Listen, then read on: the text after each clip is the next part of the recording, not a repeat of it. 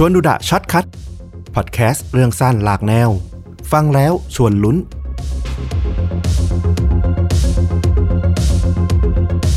วันนี้ก็จะพาต้อมแล้วก็คุณผู้ฟังนะครับ ไปที่เมืองเวสต์จอร์แดนนะครับ รัฐยูทาห์ประเทศสหรัฐอเมริกา มันมีเรื่องราวที่น่าเศร้ามากๆเกิดขึ้นกับครอบครัวครอบครัวหนึ่ง เดี๋ยวให้ลองฟังกันไป แล้วก็จะรู้ว่ามันมีความเล่นตลกของโชคชะตาบางอย่างในเหตุการณ์นี้เกิดขึ้นอยู่ เรื่องราวที่เกิดขึ้นเนี่ยมันเกิดขึ้นกับครอบครัวที่น่ารักมากๆ ครอบครัวหนึ่ง ที่ชื่อว่าครอบครัวบัตเตอร์ฟิลด์ประกอบไปด้วยคุณพ่อแล้วก็คุณแม่นะ เป็นคุณพ่อคุณแม่วัยสาววัยหนุ่มอยู่เลย ประกอบด้วยคุณโทนี่อายุ 31 ปี แล้วก็ภรรยาของเขาชื่อว่าคุณแคทเธอรีน อายุ 30 ปี ทั้งคู่ก็เป็นผู้นับถือศาสนาคริสต์ที่ศรัทธานะ เรียกว่าเป็นครอบครัวที่มีชื่อเสียง เพราะว่าอุทิศตนให้กับงานสังคมอยู่เสมอเลย ทั้งจัดงานให้กับทางชุมชนออมีการจัดเกมไนท์แบบฝรั่งอะเนาะแล้วก็จัดงานฮาโลวีนหรืองานต่างๆเนี่ยที่แบบให้ชุมชนมีส่วนร่วมเนี่ย ครอบครัวเนี้ยก็จะเข้าไปมีส่วนร่วมอยู่เสมอ เรียกว่าก็เป็นที่รู้จักของคนในชุมชนมากทีเดียว นอกจากเรื่องของการอุทิศตนเพื่อสังคมแล้วก็ศาสนาแล้วเนี่ยคุณโทนี่เนี่ยเขาก็ยังประสบความสำเร็จในธุรกิจส่วนตัวด้วยนะ โดยเขาเนี่ยทำธุรกิจจัดสวน รับจัดสวน โดยที่เขาเองเนี่ยมีความชำนาญในเรื่องของงานสวนงานช่างอยู่ละ เขาก็ใช้จุดนี้แหละมาเป็นจุดขายแล้วก็ให้ภรรยาของเขาเนี่ยคุณแคทเธอรีนเนี่ยเป็นผู้บริหารดูแลบริษัทให้ โทนี่เนี่ยได้รับสมญานามเลยว่า ทีมันนี่คือเขาเนี่ยทำงานหนัก แล้วก็เก็บเงินเก่งมาก ออมเงินทุกอย่างเพื่อเลี้ยงดูครอบครัว ในช่วงปี 2020 เนี่ยเขาก็มีลูกถึง 3 คนแล้วด้วย โดยคนโตเนี่ยอายุได้ 4 ปี คนรองรองลงมาเนี่ยอายุได้ 2 ปี แล้วก็คนสุดท้องเนี่ยเพิ่งเกิดได้ไม่นานเลย อายุเพียง 6 เดือนเท่านั้นเองกำลังน่ารักทั้งบ้านเลย ใช่ถูกต้องเลยเป็นครอบครัวที่น่ารักมาก ๆ คือใคร ๆ เห็นเนี่ยก็ต่างชื่นชม โดยคุณโทนี่แล้วก็แคทเธอรีนเนี่ยก็อย่างที่บอกเลยอัธยาศัยดีน่ารัก ผู้คนเนี่ยต่างพูดเหมือนกันเลยว่าเออทั้งคู่เนี่ยปรากฏตัวในที่ไหนเนี่ยรอยยิ้มของพวกเขาเนี่ยมันทำให้ที่สถานที่แห่งนั้นน่ะมันสว่างขึ้นทันตาเห็นเลย และด้วยความที่ทั้งคู่ก็ประสบความสำเร็จในเรื่องของธุรกิจ แล้วก็เป็นที่นับหน้าถือตารู้จักของคนในชุมชนในสังคมอย่างดีเนี่ย มันก็ล่อคนที่ประสงค์ร้าย หรือต้องการฉกฉวยทรัพย์สินในตัวพวกเขาเนี่ยเข้ามาหาพวกเขาด้วย ในคืนวันที่ 17 เมษายน ปี 2020 ชายคนหนึ่งชื่อว่าอัลเบิร์ตอีนอชจอห์นสันเขาเนี่ยอาศัยอยู่ห่างจากบ้านของครอบครัวบัตเตอร์ฟิลด์เนี่ยออกไปประมาณ 2 ไมล์เท่านั้นเอง จอห์นสันเนี่ยอายุได้ 31 ปี เขาเป็นคนที่เหมือนไม่มีงานทำอะแล้วก็ด้วยอาจจะเคยก่อคดีเล็ก ๆ น้อยๆมา มีประวัติอยู่ ลักเล็กขโมยน้อยอยู่บ้างเป็นประจำเนี่ยเขาก็พยายามไปสมัครงานนะ เหตุผลที่เขาเลือกครอบครัวบัตเตอร์ฟิลด์ในคืนนั้นเนี่ยที่จะออกไปปล้นไปขโมยของเนี่ย เหตุเพราะว่าเขาเคยเดินทางไปสมัครทำงานกับโทนี่มาแล้ว แต่ว่าปรากฏว่า เหมือนคุณสมบัติหรือสอบสัมภาษณ์ไม่ผ่านนี่แหละ ก็ไม่ได้รับเข้าทำงานทำให้ตัวจอห์นสันเนี่ยอาจจะมีเก็บความแค้นไว้ในใจลึกๆ แล้วก็เกิดหมายตาว่าโอเค ถ้าชีวิตมันจะไม่มีทางออก ถ้าต้องปล้นก็จะปล้นครอบครัวของโทนี่แล้วก็แคทเธอรีนเนี่ยแหละอืมในคืนวันนั้นเนี่ยเขาก็ขับรถจากบ้านของเขาที่อยู่ห่างไป2ไมล์เนี่ย เดินทางไปถึงบ้านของครอบครัวบัตเตอร์ฟิลด์ของโทนี่แล้วก็แคทเธอรีนเขาจอดรถไว้ที่หน้าบ้าน ก่อนที่จะหยิบ หน้ากากหมวกกันเนาะมาสวมเพื่อปกปิดใบหน้าของตัวเอง ป้องกันตัวเองไว้ก่อนเลยว่า ถ้าเกิดเห็นหน้าเนี่ยโทนี่จำได้แน่นอน เพราะเขาเนี่ยเพิ่งไปสมัครงานมาแล้วก็ไม่ผ่าน ในตอนนั้นเนี่ยโทนี่แล้วก็แคทเธอรีนเนี่ยกำลังนอนหลับสนิทเลย จอห์นสันที่สวมหน้ากากเนี่ยก็เตะประตูหน้าของบ้านเนี่ยพังเข้าไปเลย ปรากฏว่าโทนี่เนี่ยได้ยินเสียงโครมครามข้างล่าง ก็วิ่งลงมาดู ทันทีที่เขาลงมาเนี่ยเขาก็เจอจอห์นสันที่สวมหน้ากากและไม่รู้ว่าใครเนี่ย ไม่รู้ว่าเป็นจอห์นสันเนี่ยกำลังถือปืน เล็งมาที่ทางเขาอยู่ ภาพกล้องวงจรปิดที่ตำรวจได้รับมาเนี่ยได้แสดงเหตุการณ์นี้เกิดขึ้นก็คือ จอห์นสันเนี่ยใช้อาวุธปืนข่มขู่ให้โทนี่ แล้วก็แคทเธอรีนเนี่ยลงมาจากห้องนอน จากนั้นเนี่ยก็ขู่แล้วก็พาตัวลงมาที่ชั้นล่างของบ้าน โดยที่เด็กๆ ทั้ง 3 คนลูกๆของโทนี่แล้วแคทเธอรีนอีก 3 คนเนี่ยยังคงหลับสนิทอยู่ในห้อง ตัวจอห์นสันเนี่ยก็ไม่ได้มีเจตนาที่จะทำร้ายครอบครัวนี้แต่อย่างใดนะ เขาต้องการเพียง ทรัพย์สินเงินทอง เท่านั้นเอง เขาก็บอกกับโทนี่ไปว่า เขาอะแค่ต้องการเงิน เอาเงินที่มีมาให้เขาทั้งหมด โทนี่เนี่ยหวาดกลัวมาก เพราะว่าตอนนี้เนี่ยครอบครัวเขาเป็นครอบครัวธรรมดามากๆ ที่ไม่เคยเจอเรื่องเลวร้ายอะไรแบบนี้มาก่อนเลย และตัวแคทเธอรีนตอนนี้เนี่ยก็เรียกว่าตัวสั่นขาดสติไปละ คือไม่รู้จะทำยังไง ตัวโทนี่ที่เป็นสามีเนี่ยก็ได้แต่ พยายามคุยกับคนร้ายว่า โอเค อย่าทำร้ายพวกเขานะ เขายินยอมทุกอย่าง แต่ว่าที่บ้านของเขาเนี่ยไม่ได้เก็บเงินสดไว้ในบ้านมากนักหรอก เพราะว่าส่วนใหญ่เนี่ยมันก็จะอยู่ที่บริษัทที่ที่ทำงาน เขาก็บอกว่าตอนนี้เนี่ยเงินที่เขามีติดตัวอยู่ในบ้านหลังนี้เนี่ยมันมีอยู่ประมาณแค่ 20 ดอลลาร์เท่านั้นเอง แล้วก็ทรัพย์สินที่พอมีค่าที่เขาจะเอาไปขายได้อย่างง่ายๆเนี่ยก็มีเพียงโทรศัพท์มือถือของเขากับภรรยาสองเครื่อง ตัวจอร์นสันเนี่ยได้ยินอย่างนั้นเนี่ยก็เอาไว้ก่อนอะ ไม่ได้สนใจอะไรมาก ได้เงินก็ยังดี แล้วก็หยิบมือถือสองเครื่องไปด้วย ออกจากบ้านไปตั้งใจจะขับรถหนี พอตัวจอร์นสันหรือว่าตัวโจรเนี่ยออกจากบ้านไปเนี่ย โทนี่แล้วก็แคทเธอรีนเนี่ย ก็โผกอดกันเลยนะ รู้สึกว่าโอ้โห รอดตายอย่างหวุดหวิดละ แต่หลังจากนั้นไม่นานระหว่างที่คุณโทนี่แล้วก็แคทเธอรีนเนี่ยกำลังแบบปรึกษากันอยู่เลยว่า จะทำยังไงต่อไปดี จะแจ้งตำรวจไหมหรือจะ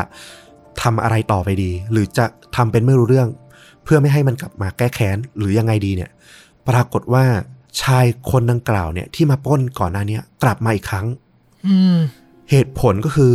จอร์นสันเนี่ย ขโมยของกลับไปถึงรถใช่ไหมเขาก็รู้ว่าถ้าเอามือถือไปเนี่ย มันอาจจะมี GPS ติดตามตัวเนี่ย อะไรพวกเขาไปได้ เขาก็ฉลาดโยนโทรศัพท์เนี่ยทิ้งได้ไปแต่เงินก็ยังดี แต่ปรากฏว่าพอไปถึงรถ ถอดหน้ากงหน้ากากเก็บของเก็บของเรียบร้อยเตรียมเงินเสร็จ กำลังจะสตาร์ทรถ อ้าว กุญแจไม่อยู่กับตัว กุญแจรถหาย ตอนนี้เขาคิดละ กุญแจรถยังอยู่ในบ้าน น่าจะหล่นอยู่ในบ้านของโทนี่ เขาก็เลยเดินกลับเข้าไปในบ้านของโทนี่ เพื่อไปเอากุญแจ แล้วก็ตั้งใจจะกลับออกมา หนีออกไปโดยเร็วที่สุด แต่สิ่งที่เขาลืมไปก็คือ เขาอะไม่ได้ใส่หน้ากากแล้วในตอนนี้อือหือพอเขากลับเข้ามาในบ้านครั้งที่สองเนี่ย มันก็เลยเวลามาถึงประมาณช่วงตีหนึ่งละ โทนี่เนี่ยเผชิญหน้ากับจอร์นสัน โทนี่ร้องขึ้นมาเลยว่าทำไมอะจอร์นสันทำไมทำไมคุณต้องทำอย่างนี้ ตอนนี้จอร์นสันอะนึกได้แล้ว แย่แล้ว โทนี่อะจำเขาได้ และตอนนี้เขาก็เปิดเผยใบหน้า เขาจะหนีรอดจากเหตุการณ์นี้ไปไม่ได้ละ ถ้าโทนี่เอาไปแจ้งตำรวจเนี่ยชีวิตเขาจบสิ้นแน่ๆ จอร์นสันที่ทำอะไรไม่ถูกเหมือนกันเนี่ย ตัดสินใจ พยายามต่อสู้กับโทนี่ โทนี่เนี่ยคว้ามีดมาได้ พยายามยับยั้งจอร์นสันไม่ให้เข้ามาทำร้ายเขา โทนี่เนี่ยด้วยความที่ก็ไม่ได้ใช้อาวุธชำนาญอยู่แล้วเพราะว่าก็เป็นเพียงช่างไม้ธรรมดาเนาะเขาก็คว้ามีดแล้วก็โจมตีใส่จอร์นสันเพื่อให้จอร์นสันเนี่ยหนีไปไม่ให้เข้ามาทำร้าย เขากับภรรยา ตัวจอร์นสันเนี่ยพอโดนแทงไปที่หน้าอกอะสองสามแผลเนี่ยก็เริ่มแบบรู้สึกมีน้ำโหละว่าเฮ้ยโทนี่มันตั้งใจจะฆ่าหรือไง คือจริงๆเนี่ยแผลไม่ได้ลึกเลย แต่ด้วยความอาจจะโมโหแล้วก็ความตกใจหวาดระแวงว่าโดนจับได้อะจอร์นสันคว้าปืนที่ติดตัวมา ขึ้นยิงใส่ที่หัวของโทนี่ จนล้มลงอื้อหือภรรยาคุณแคทเธอรีนเนี่ย ตอนเนี้ยนั่งกองอยู่ที่พื้น เห็นสามีอะร่วงลงไปพร้อมกับเลือดที่มันสาดกระจายนองลงมาบนพื้นเนี่ย เธอก็กรีดร้องอย่างหวาดกลัวเลย ตัวจอร์นสันเนี่ย เห็นแคทเธอรีนร้องคร่ำครวญเสียงดังลั่นเนี่ย ก็เริ่มหวาดกลัวเหมือนกันว่า เดี๋ยวเพื่อนบ้านบ้านข้างๆอะ เกิดได้ยินเนี่ย จะยิ่งไปกันใหญ่ เดี๋ยวจะมีการแจ้งตำรวจอะไรขึ้นมาหรือเปล่า เขาก็เลยเอาปืนเนี่ย ยิงใส่ระยะประชิดใส่เธอไปอีกทีเหมือนกัน จนแคทเธอรีนเนี่ย ล้มลงไป สิ้นลมหายใจตรงนั้นตามสามีเลย จอร์นสันตอนนี้เนี่ย ก็รีบคว้ากุญแจรถแล้วก็วิ่งออกมาจากบ้าน ก่อนที่จะขับรถหนีไป แล้วก็ตามที่จอร์นสันคาดเลยเพื่อนบ้านเนี่ย ได้ยินทั้งเสียงกรีดร้อง แล้วก็เสียงปืนดัง ก็รีบแจ้งตำรวจ ให้มาดูสถานที่เกิดเหตุทันทีว่ามันมีอะไรเกิดขึ้นกับครอบครัวบัตเตอร์ฟิลด์หรือเปล่า และพอมาถึงเนี่ยก็แน่นอน โทนี่แล้วก็แคทเธอรีนเนี่ยถูกยิงที่ศีรษะ แล้วก็ลำตัว เสียชีวิตอยู่ตรงปากประตูทางเข้าบ้านเลยทั้งคู่ และก็โชคดีว่าลูกๆของพวกเขาเนี่ยไม่ได้รับอันตรายทั้งสิ้น ทั้งสามเนี่ยยังเด็กมากแล้วก็ยังไม่รับรู้เลยว่า คุณพ่อคุณแม่ของพวกเขาเนี่ยได้เสียชีวิตไปแล้วอื ตำรวจเนี่ยก็ตรวจสอบสถานที่เกิดเหตุนะ ก็ไปพบรอยนิ้วมือที่เปื้อนเลือดเนี่ยตรงบริเวณประตูหน้า ซึ่งก็แน่นอนแหละมันคือรอยนิ้วมือของจอร์นสันนั่นเองทำให้ตำรวจเนี่ยสามารถสืบตามหาได้ที่อยู่ของจอร์นสันได้อย่างรวดเร็ว แต่ทว่าพอไปถึงที่บ้านที่จอร์นสันอาศัยอยู่เนี่ยปรากฏว่าจอร์นสันไหวตัวทัน แล้วก็หนีหายไปก่อนละ ซึ่งที่บ้านของจอร์นสันตอนนี้เนี่ยก็มีเพียงภรรยาของเขาแฟนสาวของเขาที่อาศัยอยู่คนเดียวเท่านั้น ภรรยาของจอร์นสันเนี่ยมีชื่อว่าซีนาอายุ 29 ปี ซีนาก็บอกว่า เธอไม่รับรู้อะไรเกิดขึ้นกับตัวจอร์นสันเลย ไม่รู้เลยว่าเขาไปทำอะไรมา แล้วก็ไม่รู้ด้วยว่าตอนนี้เขาอยู่ไหน เธอพยายามปกป้องจอร์นสันด้วยความที่มันเป็นคนรักกันนะเนาะเพราะว่าจริง ๆ แล้วเนี่ยในช่วงตีสามที่จอร์นสันมาถึงบ้านเนี่ยซีนาเนี่ยอยู่ด้วยตลอดเวลา เขาเอาเสื้อผ้ามาเปลี่ยนมาอาบน้ำแล้วก็ให้ซีนาเนี่ยเอาเสื้อผ้าที่เปื้อนเลือดของเขาเนี่ยออกไปทำลาย ตัวซีน่าก็พยายามปกป้องอะนะแต่ว่าสุดท้ายแล้วเนี่ยด้วยหลักฐานต่างๆ ที่มันชัดเจนมากอยู่แล้วเนี่ย ในที่สุดเนี่ยซีน่าก็ถูกตำรวจจับในข้อหา พยายามปกป้องแล้วก็ปกปิดหลักฐานพยายามซ่อนคนร้ายว่างันเถอะ เรียกว่าชุมชนของเวสต์จอร์แดนเนี่ยในรัฐยูทาห์เนี่ยพอได้รับข่าวการเสียชีวิตของโทนี่แล้วก็แคทเธอรีนเนี่ยก็ตกตะลึงมากนะเพราะว่าทั้งคู่เนี่ยเป็นครอบครัวต้นแบบเป็นครอบครัวตัวอย่างของชุมชนอย่างที่บอกมาเลย ในวันที่ จัดงานศพของทั้งคู่เนี่ยเนื่องจากด้วยปี 2020เนี่ยก็ยังมีสถานการณ์ของโรคระบาดเนี่ยยังรุนแรงอยู่ในสหรัฐอะเนาะเขาก็จัดพิธีศพ แล้วก็มีการให้ญาติสนิทแล้วก็เพื่อนสนิทเนี่ยสามารถเข้าร่วมได้ผ่านทางวิดีโอ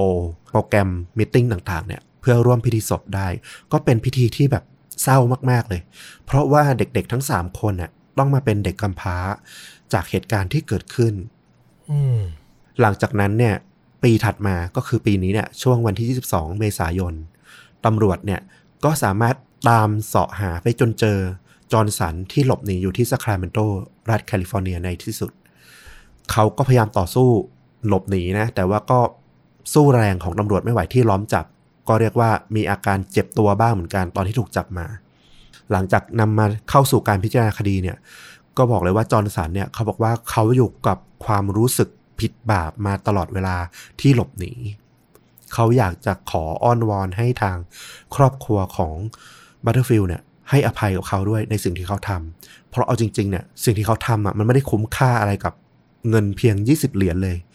ต้องบอกว่าเหตุการณ์ที่มันเกิดขึ้นทั้งหมดเนี่ยมันเกิดขึ้นจากเงิน 20 เหรียญจนทำให้สามีกับภรรยาที่น่ารักมากๆคู่หนึ่งเสียชีวิต แล้วก็ลูกๆอีกสามคนที่ยังไม่รู้ภาษีภาษาเนี่ยต้องกำพร้ามันเป็นอะไรที่แบบโอ้โหฟังแล้วแบบ รู้สึกพระเจ้าเล่นตลกอะไรกับโชคชะตาชีวิตมนุษย์กันนะนะแล้วในที่สุดเนี่ยสุดท้ายก็มีคำตัดสินให้เขาถูกจำคุกในที่สุดนะโดยก็ได้รับการขึ้นสู่ศาลตามกระบวนการยุติธรรม ทางครอบครัวของบัตเตอร์ฟิลที่เหลือชีวิตเนี่ยที่รับน้องๆไปเลี้ยงต่อเนี่ยก็บอกว่าพวกเขาเนี่ยพยายามให้อภัยกับทางจอร์นสันนะเพราะพวกเขาก็ศรัทธาในพระเจ้า ยึดหลักในการให้อภัย แต่ว่าอย่างไรก็ตาม ก็ยังเรียกร้องขอให้จอร์นสันเนี่ยได้รับการเข้าสู่กระบวนการยุติธรรม ขอให้ได้รับความเป็นธรรมแก่โทนี่และแคทเธอรีนที่สมควรที่สุด คือโทษก็ยังไม่ตัดสินออกมาเป็นทางการว่าเขาโดนมากน้อยแค่ไหนถูกไหม ใช่ถูกต้อง น่าจะยังมีขั้นตอนของการต่อสู้ศาลขึ้นไปอีกในอีกขั้นหนึ่งแหละ เพราะว่าถึงแม้จะยอมรับเนี่ย แต่ว่าก็พยายามก็ต้องบอกว่าตัวจอร์นสันเนี่ยกับทนายเนี่ยพยายามร้องขอให้ลดโทษ เพราะว่า ตัวโทษที่เขาตามกฎหมายที่เขาจะต้องได้รับจริงๆเนี่ยคือโทษประหารชีวิต แล้วก็แน่นอนแหละ เขาก็พยายามอ้อนวอนต่อศาลว่าเออเขาสำนึกผิดแล้วก็สารภาพรวมถึงสารภาพในคดีอื่น ๆ ที่เขาเคยทำมาแล้วยังไม่ถูกจับได้ เช่น การปล้นร้านต่างๆ ในปีก่อนๆเนี่ยก็พยายามสารภาพออกหมดเลยว่า ตอนนี้เขาเป็นคนที่สำนึกละแต่ขอลดโทษไม่ให้ประหาร ซึ่งตอนนี้ก็คงยังอยู่ในขั้นตอนที่ศาลเนี่ยพยายามหา ข้อมูลแล้วก็ประเมินชั่งน้ำหนักดูว่าเออการที่เขาสารภาพข้อตกลงต่างๆเนี่ยมันสมควรลดโทษให้เขาหรือเปล่า ฟังแล้วเราคิดถึงหลาย ๆ เหตุการณ์หลาย ๆ ข่าวในประเทศเราเองนะ คือสติและอารมณ์โมโหเดือดดาลอะ มันทำให้ทุกอย่างแย่ลงจริง ๆ นะ จากเรื่องราวที่เป็นแค่ตะโกนด่าทอกัน พอมีเรื่องปุ๊บ มีอาวุธพกมาปุ๊บ โอ้โห มันกลายเป็นสิ่งที่ไม่มีวันย้อนกลับมาปกติได้อะพอลงมือไปแล้วอะนะอืมจริง คืออันเนี้ยเขามีความตั้งใจจะกระทำอาชญากรรม ก็สมควรจะโดนในระดับหนึ่งแหละ แต่มันมีหลาย ๆ อันในบ้านเราเช่น ขับรถปาดหน้ากันอะ ตัวอย่างง่าย ๆ แล้วคนหนึ่งมีอาวุธ แล้วก็ลงไปยิงกัน อ่า สุดท้าย อนาคตหมดทั้งคู่ ทั้งคนยิงทั้งคนที่ปาดหน้าอย่างเงี้ย คือแบบ ไม่ควรที่จะเกิดขึ้นเลยอะสติ และการควบคุมอารมณ์ คือสิ่งที่สำคัญแล้วเป็นสกิลสำคัญในการใช้ชีวิตนะ ถูกต้อง อืมเออ ต้องจำให้ขึ้นใจนะ ไม่คุ้มหรอกกับการแลกเสี้ยววินาทีเอาสะใจทำในสิ่งที่มันจะไม่มีวันแก้ไขได้ตลอดกาลอะอืม ฟังแล้วก็เศร้านะ มันไม่น่าจะมาถึงขั้นนี้ได้เลยอะตั้งแต่เรื่องลืมกุญแจรถ ลืมใส่หน้ากาก จนมาถึงอย่างที่ต้อมพูดเลย คือสติเลยอะ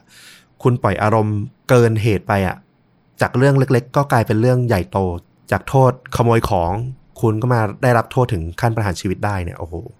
เสียดายเสียดายมาก ๆ มันมีคำว่าถ้าอย่างนั้นถ้าอย่างนี้เต็มไปหมดเลยในเหตุการณ์เนี้ย อืมอืม ก็หวังว่ามันจะไม่เกิดกับใครอีกนะครับ แล้วคุณผู้ฟังที่เราสามารถพูดสามารถคุยได้ก็บอกอย่างที่บอกไปแหละ นะ สติแล้วก็การควบคุมอารมณ์นะท่องไว้ให้ขึ้นใจนะ ไม่ว่าจะเกิดเหตุการณ์ที่ทำให้เราแบบโมโหขนาดไหนอะ่ะ การใช้อารมณ์แลกอารมณ์อะไม่คุ้มยังไงก็ไม่คุ้ม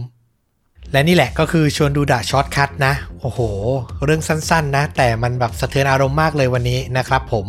ใครชื่นชอบก็กลับมาติดตามรับฟังได้ รวมถึงตอนยาวเรื่องจริงยิ่งกว่าหนังค่าจริงยิ่งกว่าหนังจากช่องชวนดูดะด้วยนะครับ วันนี้ต้อมกับฟุกลาไปเพียงเท่านี้ สวัสดีครับ สวัสดีครับ